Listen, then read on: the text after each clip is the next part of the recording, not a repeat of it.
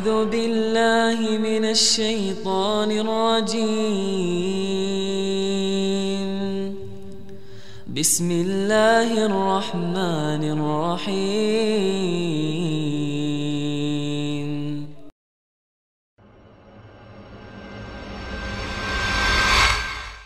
Banyak orang di antara kaum muslimin tidak menganggap bahwasanya mengingatkan orang dari kesalahan, kemungkaran, yaitu pelanggaran agama, bukan tanggung jawab dia atau bukan dosa bagi dia. Sehingga pada saat ada orang yang tidak sholat, dilihat depan matanya, ada orang yang berbuat zina, ada orang yang berbuat apa saja kemungkaran, dia menganggap itu adalah bukan urusan dia. Begitu pula pada saat seseorang melihat orang lain tidak mengerjakan kebaikan dan dia tahu itu adalah kebaikan perintah dari Allah. Apalagi kalau sifatnya wajib. Jadi terkadang ada kemungkaran itu yang sifatnya sendirian dia. Misal ada seseorang memberikan informasi kepada kita kalau si fulan ini nggak sholat misalnya. Lalu kita pergi meluruskan kesalahan dia. Itu berarti cuma ingkar mungkar. Ada kejadian yang lain Mungkin kita hanya menyuruh kepada ma'ruf saja, menyuruh kepada kebaikan saja seperti misalnya saya lagi ceramah begini, ini cuman mengingatkan kalau pas ada satu perintah agama yang saya sampaikan, maka itu berarti menyuruh kepada kebaikan. Tapi ada hal yang bersatu keduanya. Dan yang cenderung kepada dosa besar adalah ketiga-tiganya tentunya. Yang bersatu misal ada orang yang tidak sholat. Maka kita pungkirin. Kenapa nggak sholat akhi? Kenapa enggak sholat ukhti? Itu namanya ingkar mungkar. Lalu kemudian kita ikutkan dengan perintah ma'ruf. Misal kita mengatakan sholat itu kan wajib. Allah yang wajibkan. Berarti itu menyeru kepada kebaikan. Ini gabungan antara keduanya. Gabungan antara keduanya. Jadi semua ketiga contoh tadi itu masuk dalam kriteria dosa besar yang kalau orang tidak melakukannya. Yang lebih fokus lagi kata ulama adalah masalah yang ketiga, yang digabungkan, yang digabungkan. Saya rincikan dulu. Kalau yang mungkar saja tadi, misal saya dilaporkan oleh seseorang, si fulan nggak sholat, si fulan niat mau berzina, si fulan niat mau kerja di tempat riba. Tolong Ustadz nasihatin. Saya lalu datang dan menasehatinya. Ini ingkar mungkar saja. Ingkar mungkar saja. Nah ini kalau diminta kepada saya untuk meluruskannya maka wajib saya harus bisa meluruskan. Kalau saya tidak luruskan saya dosa besar. Karena saya membiarkan orang terjerumus dalam perbuatan dosa besar itu. Tapi kalau yang sedang dia lakukan dosa kecil dan saya tidak luruskan saya tidak ingatkan berarti saya termasuk melakukan dosa kecil. Kalau menyeru kepada kebaikan, misal kayak ceramah seperti ini, maka ini lebih cenderung kepada hukumnya sunnah. Kecuali memang ada satu kasus terjadi, seperti contoh besok Natal misalnya. Lalu saya tahu ada kaum muslimin yang melakukan perbuatan ikut-ikutan. Lalu saya tidak luruskan, saya tahu itu. Saya tidak coba menyampaikan yang ma'ruf, gitu kan maka berarti perintah agama agama memerintahkan agar kita merayakan Idul Fitri Adha dan tidak ada hari raya yang lain.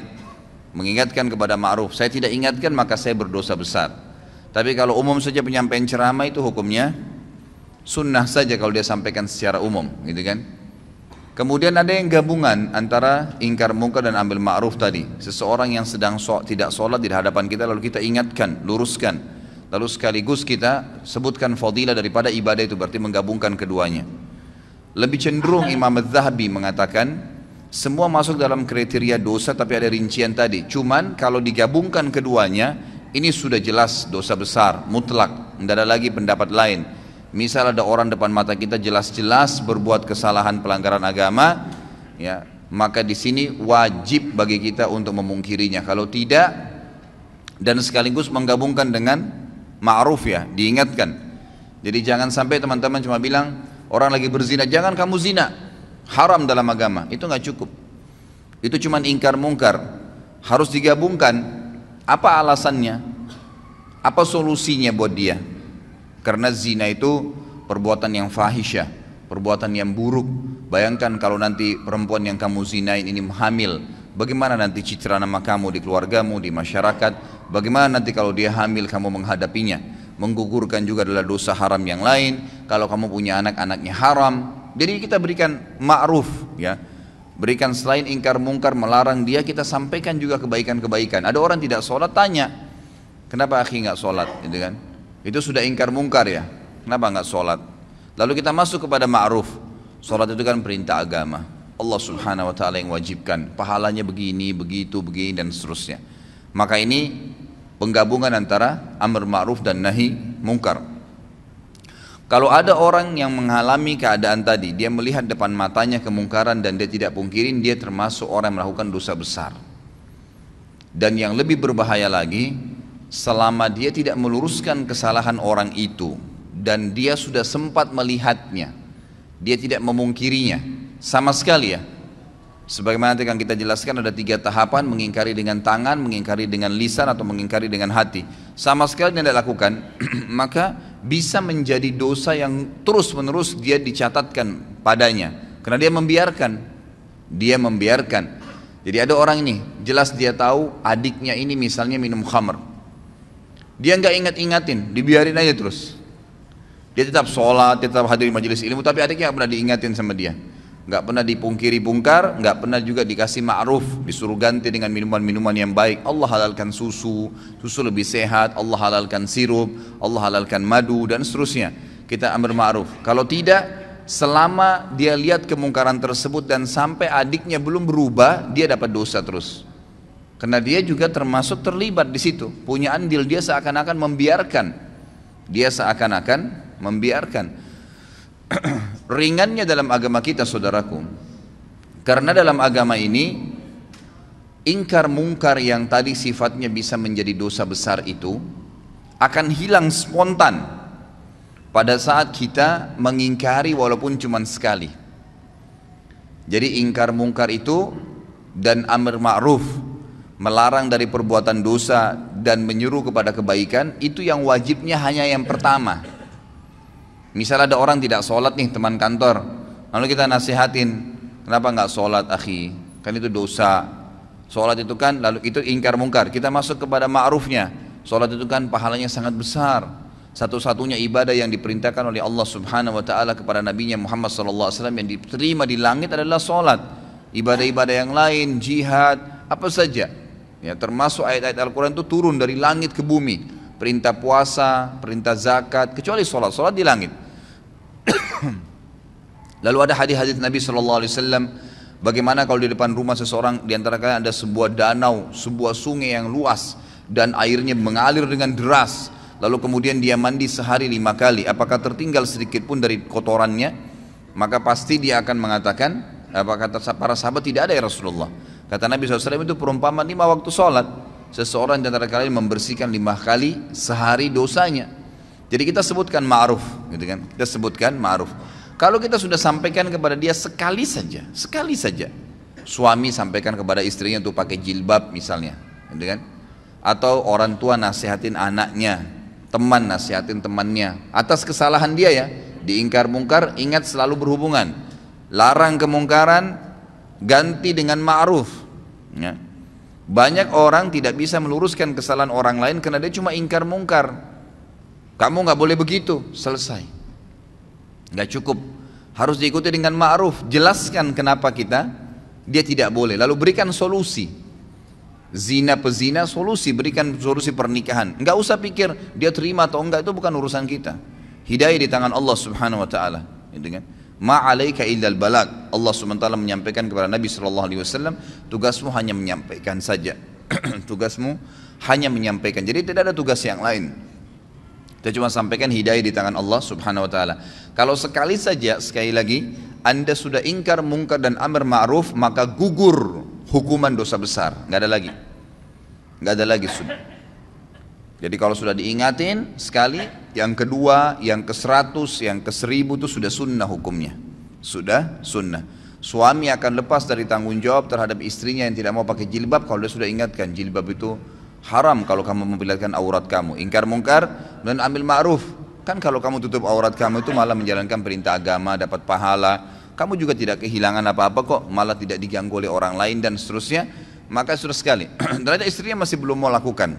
Dia boleh tetap mengingatkan, mendoakan, tapi minimal dia sudah lepas dari beban hukum nih. Karena hukum ini yang penting ya. Nah sekali saya sudah cukup. Sekali saja sudah cukup. Saya kasih contoh banyak sekali ikhwat dan akhwat sekalian kemungkaran. Semoga Allah hilangkan ya. Maksudnya ini ini bukan dihilangkan total memang. Mungkar itu tetap ada, tapi minimal Allah Subhanahu tutupin ya hal-hal yang besar karena di Indonesia ini sangat luar biasa. Saya tidak bisa habis pikir terus terang saya lihat pelang begitu besar di pinggir jalan, biskuit harus memperlihatkan perempuan yang dadanya terbuka. Apa hubungannya? Apa hubungannya antara biskuit itu dengan perempuan yang memakan itu dengan kelihatan semua badannya. Tidak ada sama sekali hubungannya tidak ada. Jadi orang sebenarnya lebih melihat kepada artis yang sedang ada di pelang itu. Tapi yang berbahaya adalah kita ini lewat di pelang itu. Berapa banyak pelang yang kita lewatin penuh dengan iklan sampo perempuan tidak pakai jilbab, iklan biskuit tadi yang ini. Belum sekarang karena dibiarkan makin jadi. Saya kaget melihat ada di salah satu jalan poros jalan besarnya luar biasa iklan itu iklan celana dalam laki-laki. Dan laki-laki itu betul-betul dikasih gambar hanya pakai celana dalam. Ini luar biasa ini. Ya saya semoga Allah berikan hidayah ya. Ini negara kita berbahaya sekali kalau kita biar-biarkan terus begini ya. Jadi ini tidak boleh. Ya, harus ada batasan gitu kan. Mungkin seorang laki-laki tam ini pun kalau ya seorang laki-laki tampil dan memang di sebelahnya ada dus celana dalamnya. Orang sudah paham oh iya. Ini sudah ada. Jadi kalau misalnya diberikan iklan sesuatu itu pun kalau digambar yang terpapar itu kan secara syari memang tidak boleh ya. Nah, tidak boleh memang. Kalaupun orang mau lihat yang paling kecilnya, mungkin seorang laki-laki di sebelahnya ada dus celana dalam, mungkin, gitu kan? Tapi kalau ditampilkan tanpa baju, tanpa celana panjang, cuma celana dalam, lalu besar pelangnya. Setiap perempuan yang lewat situ melihatnya, setiap laki-laki yang lewat melihatnya, itu kan itu mungkar. Maka wajib anda pungkirin. Ya, wajib dipungkirin, tidak boleh dibiarin. Kalau dibiarin dosa besar tuh. Ya. Dan kalau kita tidak pungkirin, lihat konsekuensinya. Selama pelang itu ada, kita dapat dosanya. Karena semua orang yang lewat wajib pungkir. Tapi kelebihannya kalau kita sudah pungkirin sekali saja, maka sudah gugur kewajiban. Walaupun itu pelang masih ada, gitu kan. Tinggal sekarang tata cara ingkar mungkar itu seperti apa. Imam Az-Zahabi mengangkat hadis yang sudah masyhur ya, hadis riwayat Imam Muslim di mana Nabi SAW bersabda man ra'a minkum munkaran falyughayyirhu biyadihi fa illam yastati' fa bilisani fa illam yastati' fa biqalbi wa dzalika iman Barang siapa di antara kalian melihat suatu kemungkaran, pelanggaran-pelanggaran agama, maka hendaklah ia segera mencegahnya dengan tangannya. Tangan ini kata para ulama adalah kemampuannya, ya, power yang dia milikin. Misal orang tua kepada anaknya, dia punya wewenang, anaknya lagi mabuk diambil minuman kerasnya misalnya, atau dia tidak memberikan kebutuhannya kalau anaknya masih suka jalan dengan teman-temannya yang nakal-nakal. Ditahan sama dia fasilitas. Nggak boleh tinggal di rumah kalau emang tidak mau sholat misalnya. Ya memang itu kewajiban dia. Dia boleh dia punya hak untuk itu. Atau atasan kepada bawahannya. Kerja di sini wajib pakai jilbab. Kerja di sini wajib sholat lima waktu. Yang tidak mau keluar Sayangnya banyak orang-orang muslim ini pengusaha-pengusaha yang paling diprioritaskan itu adalah kamu harus datang on time ya. Itu apa apa nggak masalah. Jam 7 pagi kamu harus hadir di sini kalau lewat berapa menit saya potong gaji kamu. Kamu harus keluar jam begini, kamu harus pakai baju yang seperti ini. Dia peduli tentang urusan dunia, tapi masalahnya dia tidak peduli dengan urusan akhirat pegawainya. Dia tidak marah sama pegawainya kalau azan nggak sholat. Bahkan kadang-kadang lebih didahulukan untuk urusan dunia. Mungkin saya pernah sampaikan, saya wajibkan pegawai saya di toko sama restoran saya di Kalibata itu wajib untuk berhenti, nggak boleh. Yang tidak mau ikutin terlambat sholat saya berhentikan, nggak bisa. Saya tidak butuh duit saya bilang. 10 menit sebelum azan berhentikan orderan, nggak boleh, gitu kan. Sampai ada teman saya, saya akhirnya ketemu dari Saudi. Dia bilang saya pas masuk, saya pas masuk di restoran antum, saya belum tahu kalau itu restoran antum deh. Pas saya duduk, gitu kan, langsung dibilang maaf, orderan sekarang nggak bisa lagi, 10 menit lagi azan. Dia bilang ini saya baru temukan dari restoran begini di Indonesia ini. Ya, belum pernah ada yang larang kita mau pesan makanan 10 menit mau azan katanya. Terus kemudian saya bilang kayaknya pemilik restorannya berarti tahu agama nih. Beberapa waktu kemudian dia ketemu sama saya ngobrol-ngobrol baru dia tahu waktu restoran saya. Dia bilang oh pantas dulu waktu saya mau makan nggak boleh sholat, nggak boleh makan kecuali sudah sholat. Gitu. Loh iya memang begitu peraturan saya kasih, gitu kan? Harusnya begitu. Ditaruh di depan rolling doornya itu tulis sedang sholat, nggak apa-apa, gitu kan? Harusnya begitu karena kita punya power. Akhirnya pegawai saya mau tidak mau duhur asar maghrib isya itu saya ngambil hukum syari di situ. Dan orang-orang bahkan tidak jarang subhanallah orang yang lagi makan, orang yang lagi belanja di toko tuh ikut sholat. Oh di mana masjidnya mas? Oh di sana ditunjukin. Pergi sholat dulu, balik lagi habis itu. Subhanallah kenapa orang bisa pada saat kebelet kencing ke kamar mandi? Kenapa pada saat azan nggak bisa ke masjid? Nggak ketemu alasannya gitu. Kalau alasannya hanya karena mau jual produk ikhwas sekalian, berapa banyak produk yang antum jual jedah sholat itu dan berapa banyak kerugian pahala yang antum kehilangkan karena tidak sholat awal waktu. Orang kalau meninggal ikhwas sekalian, ini antum camkan baik-baik kata-katanya. Kalau kita meninggal, tidak ada keinginan sedikit pun untuk kembali ke mobil mewah kita. Tidak ada keinginan sedikit pun untuk kembali kepada istri yang cantik atau suami yang gagah. Tidak ada keinginan lagi untuk kembali melihat anak-anak. Nggak ada keinginan lagi untuk menikmati ranjang yang mewah. Nggak ada keinginan lagi menikmati rumah yang bagus. Nggak ada lagi semua orang yang meninggal apa kata Allah SWT ya orang-orang itu akan mengatakan Rabbirji'un Ya Allah kembalikan saya. La'alli a'malu salihan fima tarakt. Siapa tahu saya bisa. Kalau saya bisa kembali ke dunia ya saya akan kembali dan saya akan beramal soleh. Mau berharap kembali sekali saja sholat awal waktu mau kembali sekali saja sujud, mau kembali baca 5-6 ayat Al-Quran, mau kembali selesaikan zikir pagi sore, mau kembali amal-amal soleh. Enggak lagi antum pikirin tuh kantor kita, ya baju, mobil. Orang kalau sudah mati nggak ada pikir itu. Mau kembali dunia karena mau mengejar amal solehnya. Sayangnya kita subhanallah lebih dahulukan kamar mandi karena ada hajat duniawi daripada kita harus beruduk dan pergi sholat ke masjid. Gitu ya. Padahal berapa menit yang diambil? Ya, berapa menit? Nggak ada sama sekali ya, yang diambil waktu di situ. Jadi harus mengingkari dengan tangannya. Kalau tidak bisa kata Nabi SAW maka dengan lisannya. Nasihatin. Nasihatin. Ikhwah biasakan keluar mulut. Orang bisa ngomong semaunya di TV, di media. Orang yang tidak punya ilmu, tidak punya akhlak ngomong. Enggak ada tata kerama dalam ucapan-ucapannya. Kadang-kadang sampai mencoreng kehormatan agama. Ngomong semaunya. Kenapa anda ini atau antum ini yang sudah faham agama tidak bicara kebaikan? Syaitan kadang-kadang membuat kita ragu untuk menyampaikan. Sampaikan saudaraku. Saf miring, maaf miring pak safnya luruskan. Selesai kalimat. Nggak ada orang tiba-tiba tonjok kita gara-gara ngomong gitu. Orang tidak normal itu. Apalagi kalau sudah masuk masjid mau sholat, insya Allah pasti dia bergerak kok, gitu kan? Kalau dia sudah ingatkan sekali, tetap aja nggak mau, dia seakan-akan tidak mau dengar sudah. Tapi kita sudah lepas dari tanggung jawab, hari kiamat. Harus itu ya. Dalam sebuah hadis yang sahih riwayat Imam Ahmad kata Nabi Shallallahu Alaihi Wasallam siapa yang lihat kemungkaran pada seseorang dan dia tidak memungkirinya secara sengaja nih betul-betul dia tahu di depan matanya. Jadi bukan misal ada orang berbuat mungkar di layar TV kita nggak mungkin pungkirin kan? Maksudnya tidak mungkin pungkirin dengan tangan ya bisa dengan hati mendoakan tapi di sini kalau ada orang yang lihat depan matanya, dia tidak pungkirin dengan tangannya, dia tidak tidak pungkiri dengan lisannya, maka ini berbahaya sekali. Selama itu ada maka akan menjadi dosa. Selama dia lakukan akan menjadi dosa buat dia. Tapi dia kalau pungkirin sekali lepas dari beban hukum. Tapi hadis ini sangat tegas nih. Siapa yang lihat kemungkaran pada diri seseorang lalu dia tidak pungkirin dengan tangannya kah, dengan lisannya kah, atau nanti saya jelaskan dengan hati yang selemah lemah iman di situ maka orang yang berbuat mungkar itu akan datang hari kiamat di depannya Allah lalu mencekik mencekik leher orang yang melihatnya berbuat mungkar dan berkata ya Allah orang ini lihat saya buat mungkar dan dia tidak ingatkan, maka hukumlah dia. Bayangin tuh. Jadi kita nggak boleh masuk surga sendirian. Ingatkan orang saudaraku, lisan itu ucapkan kalimat yang baik.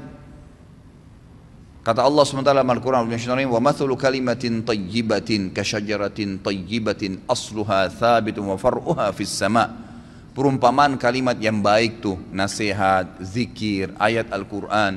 Seperti sebuah pohon yang ditancap di dalam bumi lalu tumbuh dengan sangat kuat dan kokoh sampai menjulang ke langit. Gitu kan. Jadi tu'ti ukulaha kullahinin biidni rabbiha. Selalu saja pohon itu bermanfaat. Buahnya kah, daunnya kah, naungannya kah, orang bernaung di bawahnya akan bermanfaat. Seperti itu kalimat yang baik. Ucapkan sampaikan gitu kan? Selalu. Kemudian yang ketiga adalah mengingkari dengan hati. Dan ini selemah-lemah iman. Dan kata para ulama Imam Az-Zahabi memasukkan ingkar mungkar ini dalam dosa besar karena adanya sabda Nabi SAW di akhir hadis ini wadzalika adhaful iman dan itu selemah-lemah iman. Artinya tidak ada lagi hitungan iman setelah itu. Jadi ada ancaman tapi seperti tidak kelihatan secara tulisan gitu kan? Ingkar mungkar dengan hati. Lewat di pelang ya Allah mudah-mudahan saja engkau hilangkan ini.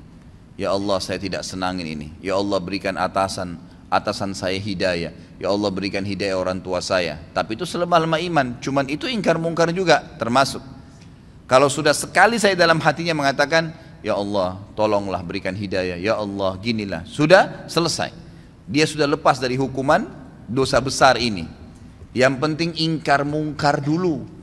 Dan ingat selalu ikutkan dengan ma'ruf ya. Jadi misal ya Allah buatlah dia berhenti untuk tidak sholat dan mudahkanlah dia untuk mengerjakan sholat itu. Karena kadang-kadang doa kita Allah berikan seperti yang kita minta ya. Ya Allah buatlah istri saya pakai jilbab misalnya. Gitu. Ya. Lalu berhenti sampai di situ. Ya sudah dia pakai jilbab, tapi pakai jilbabnya kita belum tahu bagaimana. Tapi ya Allah, berikanlah dia hidayah supaya dia tinggalkan dosa kelihatan auratnya ini lalu berikanlah dia hijab dan buat dia istiqamah di hijab itu. Berikan dia hijab yang syar'i yang betul-betul dia sadari itu adalah sebuah kebaikan. Lengkap doanya minta kepada Allah SWT. Maka itu sangat baik, ya itu sangat baik. Jadi ingkar muka dalam hati pun harus, ya harus. Dan juga dari sisi lain kata para ulama hikmah tentu ini sangat peka ya. Hikmah yang sangat besar daripada ingkar mungkar amar ma'ruf adalah bagaimana supaya ma'ruf itu perbuatan-perbuatan baik selalu meninggi karena banyak orang yang kerjakan dan mungkar nanti akan teredam karena setiap orang di antara kita kalau dia jalan dari masjid ini misalnya pulang ke rumahnya sebentar pasti dari dari masjid ini ke rumahnya itu akan banyak sekali kemungkaran bayangkan kalau seseorang di antara kita anggaplah kita yang hadir sini misalnya 200 orang. 200 orang ini kalau pulang menuju ke rumahnya misalnya. Kan itu. Kira-kira pada saat dia pulang menuju ke rumahnya dia lihat 10 kemungkaran dan dia pungkirin 10 kemungkaran. Berarti kita punya 2000 kemungkaran yang kita luruskan. Gitu kan? Contohnya saja walaupun dengan hatinya berdoa kepada Allah SWT. Kalau dia bisa dengan lisannya baiklah, alhamdulillah gitu kan? Dan seterusnya. Jadi ini bab yang harus kita jadi ini kesempatan pahala. Pahala yang paling banyak kata para ulama yang bisa didapatkan oleh seseorang dari amar ma'ruf nahi mungkar. Itu yang paling banyak. Karena banyaknya kemungkaran di jalanan. Kan gitu ada orang perempuan yang lewat tidak pakai jilbab. Berapa banyak tidak pakai jilbab? Kita tidak usah tidak harus melihat tapi mengatakan ya Allah berikanlah hidayah kepada semua orang-orang yang perempuan yang tidak pakai jilbab ini dan siapa pun yang seperti dia seluruh dunia. Berapa banyak pahala yang kita bisa dapatkan?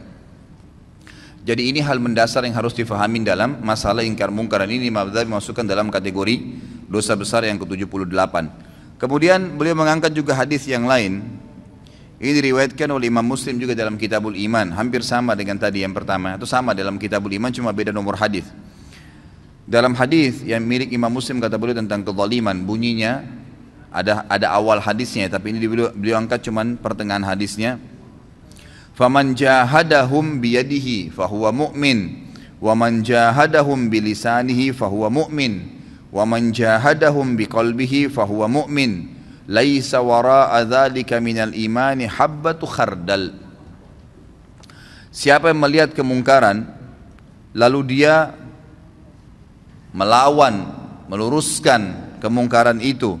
Siapa yang meluruskan kemungkaran itu dengan tangannya, maka dia adalah seorang mukmin.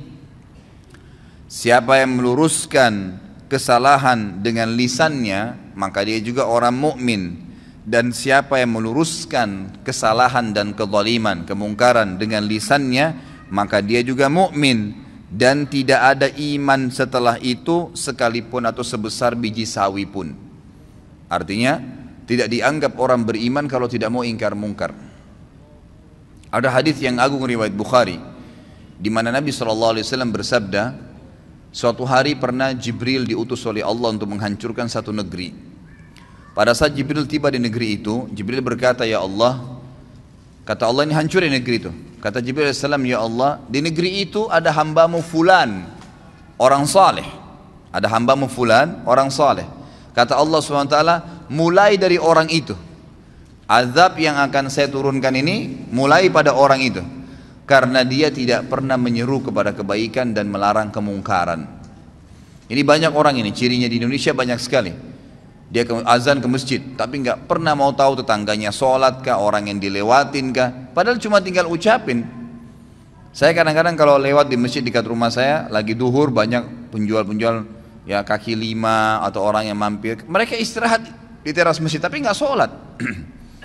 Nggak sholat subhanallah ya. Semoga Allah berikan hidayah. Saya lewat cuma mengatakan pak mas sholat pak. Pak padahal sudah dengar azan tuh kan mereka tetap duduk aja. Kita coba ikat ingatkan pak mas sholat gitu kan? Kadang-kadang ada pernah ada ibu-ibu juga situ jual gado-gado bu. Luhur bu sholat.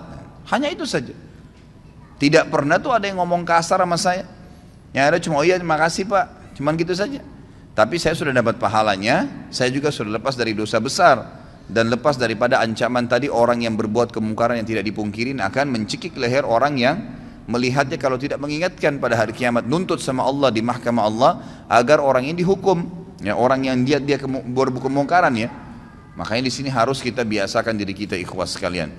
Yakinlah bahwasanya agama ini adalah agama yang lurus agama yang benar agama yang paling diterima di sisi Allah subhanahu wa ta'ala. Maka kita harus bangga dalam menjalankan agama ini. Banyak orang tidak mau amir ma'ruf nahi mungkar tidak mau menyuruh kepada kebaikan-kebaikan agama yang tidak mau melarang dari kemungkaran. Itu karena alasan mungkin dia masih belum yakin tentang kebenaran agama. Kalau dia yakin kenapa harus ragu Kenapa harus ragu? Akhwat kita di belakang sana, kenapa ragu? Ukti pada saat ketemu dengan seorang muslimah tidak pakai jilbab, tanya dia. Kenapa enggak beli buku? Buku sering saya bawain, buku-buku ada dulu. Saudariku apa yang menghalangi untuk berhijab? Harganya mungkin cuma 10 ribu, 12 ribu rupiah. Beli 10 biji, 100 biji, sodakahkan. Setiap ketemu orang, bagi. gitu kan? Kasih. Itu nanti yang kita harapkan dan kita bersyukur pada Allah pada saat meninggal berharap bisa mengulangi perbuatan-perbuatan itu. Karena sudah tidak bisa lagi menambah amal pada saat meninggal. Ya tentu kalau laki-laki masih ada masih ada pembatas dengan wanita kalau dia mau ngomong dalam syari ya. Tapi kalau akhwat kita berapa banyak kesempatan untuk antunna untuk kalian maksudnya ya. Kalau laki-laki biasanya dikatakan antum ya. Kalau perempuan antunna untuk antunna lakukan ya. Banyak sekali menyuruh perempuan-perempuan itu pakai jilbab lagi belanja pakaian di pasar tidak pakai jilbab. Bu assalamualaikum salam muslimah iya. Bu kau nggak pakai hijab bu?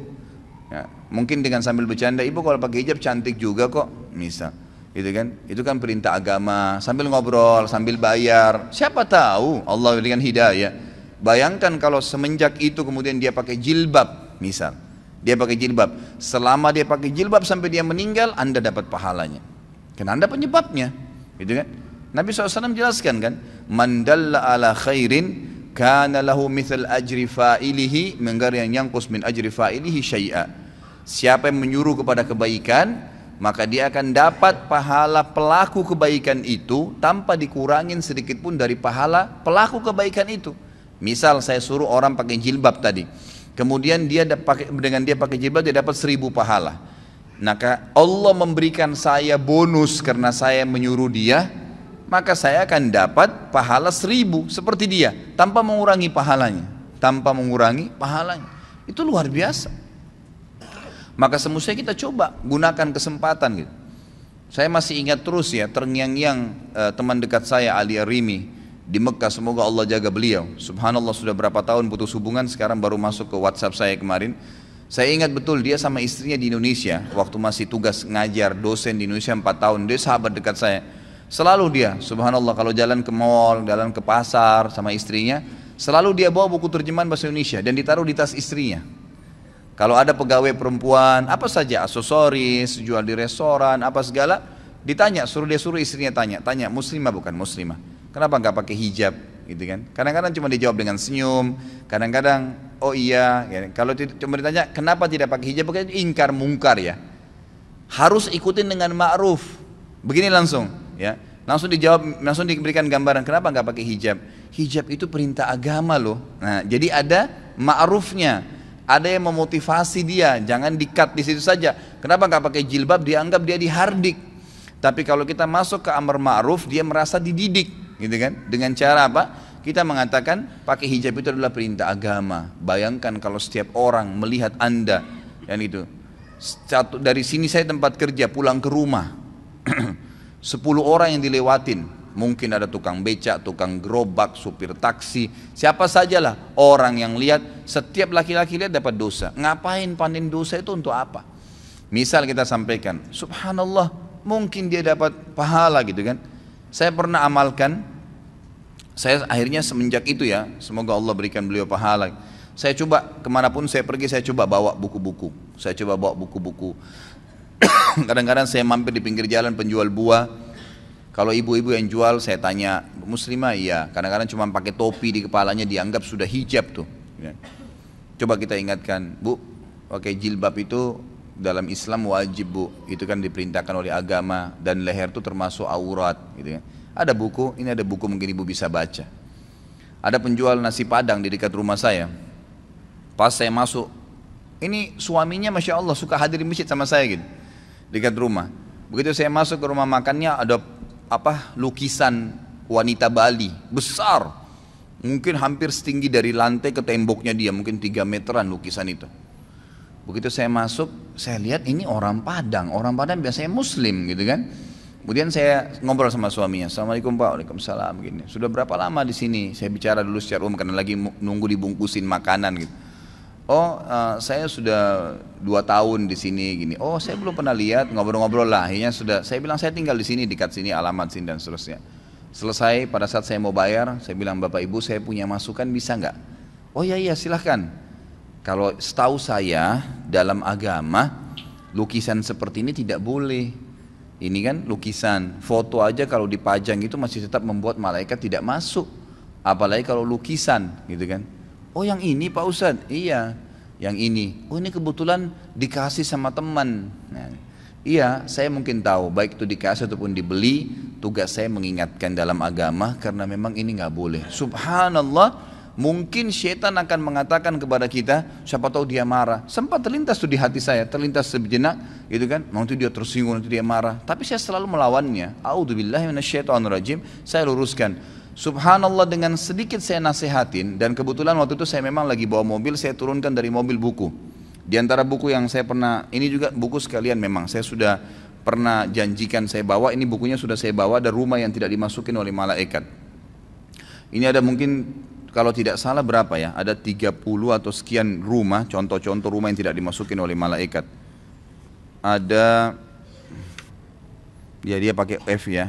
Saya kurang tahu ini jumlahnya tapi yang jelas ada banyak sekali buku-buku eh, rumah-rumah yang tidak dimasuki malaikat, rumah orang yang memutus silaturahim, rumah orang yang mendurhaka orang tua, rumah orang yang memakan harta anak yatim, rumah yang memakan harta riba, rumah yang di dalamnya terdapat anjing, rumah yang ditempati oleh setan, karena tidak ada zikrullah, tidak ada membaca Al-Quran di dalamnya, rumah yang penghuninya terbiasa mencaci maki, baik itu sahabat, orang-orang soleh, orang yang sudah meninggal, rumah ya, yang di dalamnya tergantung gambar dan patung. Nah ini yang disebutkan oleh beliau di sini di halaman 100. Lalu beliau sebutkan sebab pengharaman gambar, gambar lukisan tangan, hukuman dan azab bagi orang yang membuat gambar, dan juga hukuman bagi orang yang sengaja memajangnya. Saya kasih buku ini, pada saat itu. Ini ada buku mungkin bisa dibaca. Subhanallah besok saya datang dan sampai hari ini saya masuk ke rumahnya itu nggak pernah lagi ada gambar itu. Kadang-kadang waktu saya mampir saya bercanda. Udah nggak ada gambarnya Pak. Iya Pak Ustadz sudah Alhamdulillah. Ya kami juga baru tahu kemarin. Malah sebenarnya mereka tambah dekat dengan saya itu Pak. Dengan ingkar muka dan amir ma'ruf tadi. Yang awalnya syaitan kadang-kadang buat kita ragu. Ya, buat ragu. Itu kesempatan peluang besar untuk mendapatkan pahala. Ingkar mungkar, ingatkan.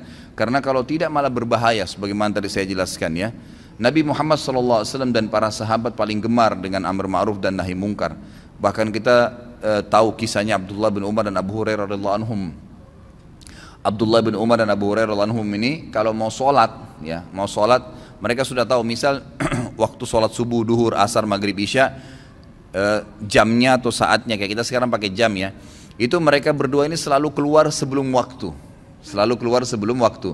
Dan selalu setiap kali itu keliling ke rumah kerabatnya tetangganya dipanggilin. Ayo sebentar lagi sholat ayo sebentar lagi sholat. Ada yang diketuk pintu rumahnya ayo sebentar lagi sholat. Terus begitu setiap mau sholat lima waktu lima waktu ini dua orang ini selalu begitu terkenal di kalangan sahabat. Jadi sering kali mereka mutar jauh sekalian sampai ke masjid sudah azan. Ini mereka sudah amar ma'ruf sekaligus ingkar mungkar gitu. Pahalanya banyak. Barangkan berapa banyak orang yang mendapatkan atau kita dapatkan pahalanya hanya karena dia mendapatkan hidayah, yang mendapatkan hidayah. Ini penting sekali. Sekarang banyak sekali wasilah ya, banyak sekali cara untuk menyampaikan yang ma'ruf dan melarang kemungkaran. Kalau sekarang mungkin dari BlackBerry sudah ada, di WhatsApp sudah ada, dan salah satunya sudah saya bahasakan kan. Ya, bisa diambil, tinggal buka YouTube, ambil ceramah saya, tinggal dipencet ada titik tiga di sebelahnya gambar ceramah saya itu ada bagikan. Tinggal ambil share bagi kepada teman-teman. Gratis yang ngomong saya dua jam anda cuma tinggal pindahin pahalanya sama. Ya. apa susahnya? Daripada kirim gambar yang nggak benar gitu kan? Tidak ada manfaatnya أعوذ بالله من الشيطان الرجيم. بسم الله الرحمن الرحيم.